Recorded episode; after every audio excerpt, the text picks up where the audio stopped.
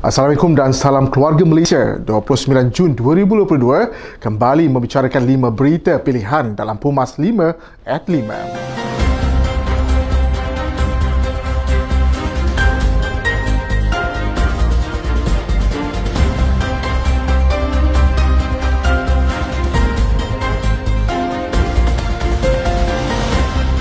Pencapaian yang diperoleh termasuk kemenangan beberapa siri pelarai kecil dan pelarai negeri menunjukkan kekuatan dan keutuhan di kalangan kepimpinan parti. Setiausaha Agung AMNO, Datuk Seri Ahmad Mazlan berkata, berkat nilai perjuangan yang tidak mengenal erti putus asa ini mengembalikan kekuatan AMNO selepas melalui cabaran pada pelarai umum ke-14 lalu.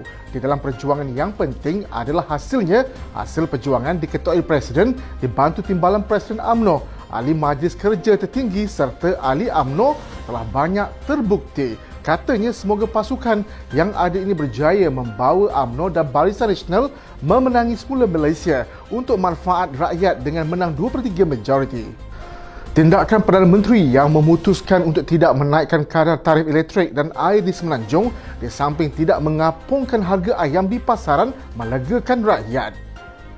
Ahli Dewan Undangan Negeri Adun Bandar Baru, Nur Sabrinah Muhammad Nur berkata, langkah utama yang wajar dilaksanakan adalah usaha memastikan rakyat hidup sejahtera dan tidak terbeban. Katanya ini kerana rakyat hari ini sedang membiasakan diri dengan pasca pandemik untuk bangkit di mana keadaan ekonomi yang masih belum pulih malah merudum selepas pandemik COVID-19 dan masih ramai rakyat yang terkesan akibat daripada pelbagai krisis yang berlaku. Justru diharapkan lebih banyak lagi langkah susulan atau tindakan yang akan dibuat berkerajaan bagi memastikan kelangsungan hidup rakyat tidak terbeban sama ada melibatkan kos perbelanjaan dan sara hidup. Datuk Seri Dr. Ahmad Zaid Hamidi memberitahu Mahkamah Tinggi hari ini bahawa dana Yayasan Akal Budi YAB berjumlah RM65 juta yang didakwa diterimanya dan dipindahkan ke akaun simpanan tetap sebuah firma guaman bukan hasil wang haram.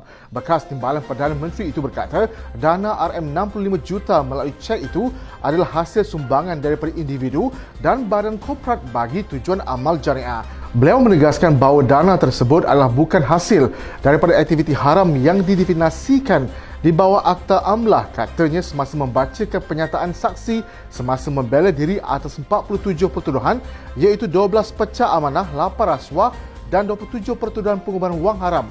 Katanya beliau tidak pernah mengarahkan mana-mana peguam atau pekerja termasuk kerani suatu dicemi daripada Tuan Levis and Corporation untuk mendepositkan wang tersebut ke dalam akaun simpanan tetap. Beliau turut memberitahu sumber wang tunai yang diuruskan oleh Omar Ali merupakan sumbangan dan derma daripada Yayasan Al-Bukhari dan bukan wang hasil daripada aktiviti haram. Desakan untuk membubarkan parlimen demi kepentingan penyelesaian kes mahkamah adalah jauh tersasar sama sekali.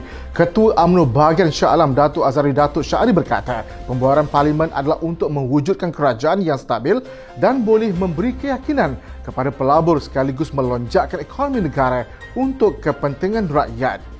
Desakan bubar parlimen bukan untuk menyelesaikan kes mahkamah Presiden AMNO, Datuk Seri Dr. Ahmad Zaid Hamidi dan Datuk Seri Najib Razak tetapi diteruskan agar mereka dapat membela diri. Jelas beliau situasi ini berbeza dengan Pakatan Harapan ketika mereka berkuasa di mana mereka yang dipenjara diampunkan dan kini dibebaskan dan pendakwaan digugurkan.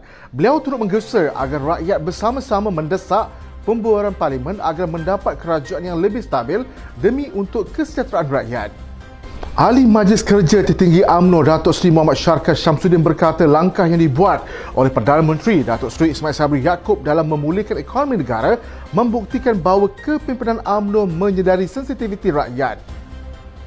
Beliau menegaskan bahawa apa-apa keputusan yang dibuat oleh Perdana Menteri bukan flip-flop tetapi demi mengambil kira kepentingan rakyat.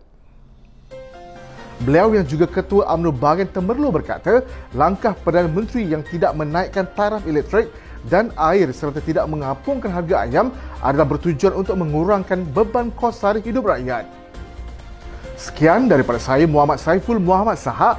Jangan lupa temu janji kita Isnin hingga Jumaat jam 5 petang. 5 berita pilihan hanya di Pumas 5 at 5. Assalamualaikum dan salam keluarga Malaysia.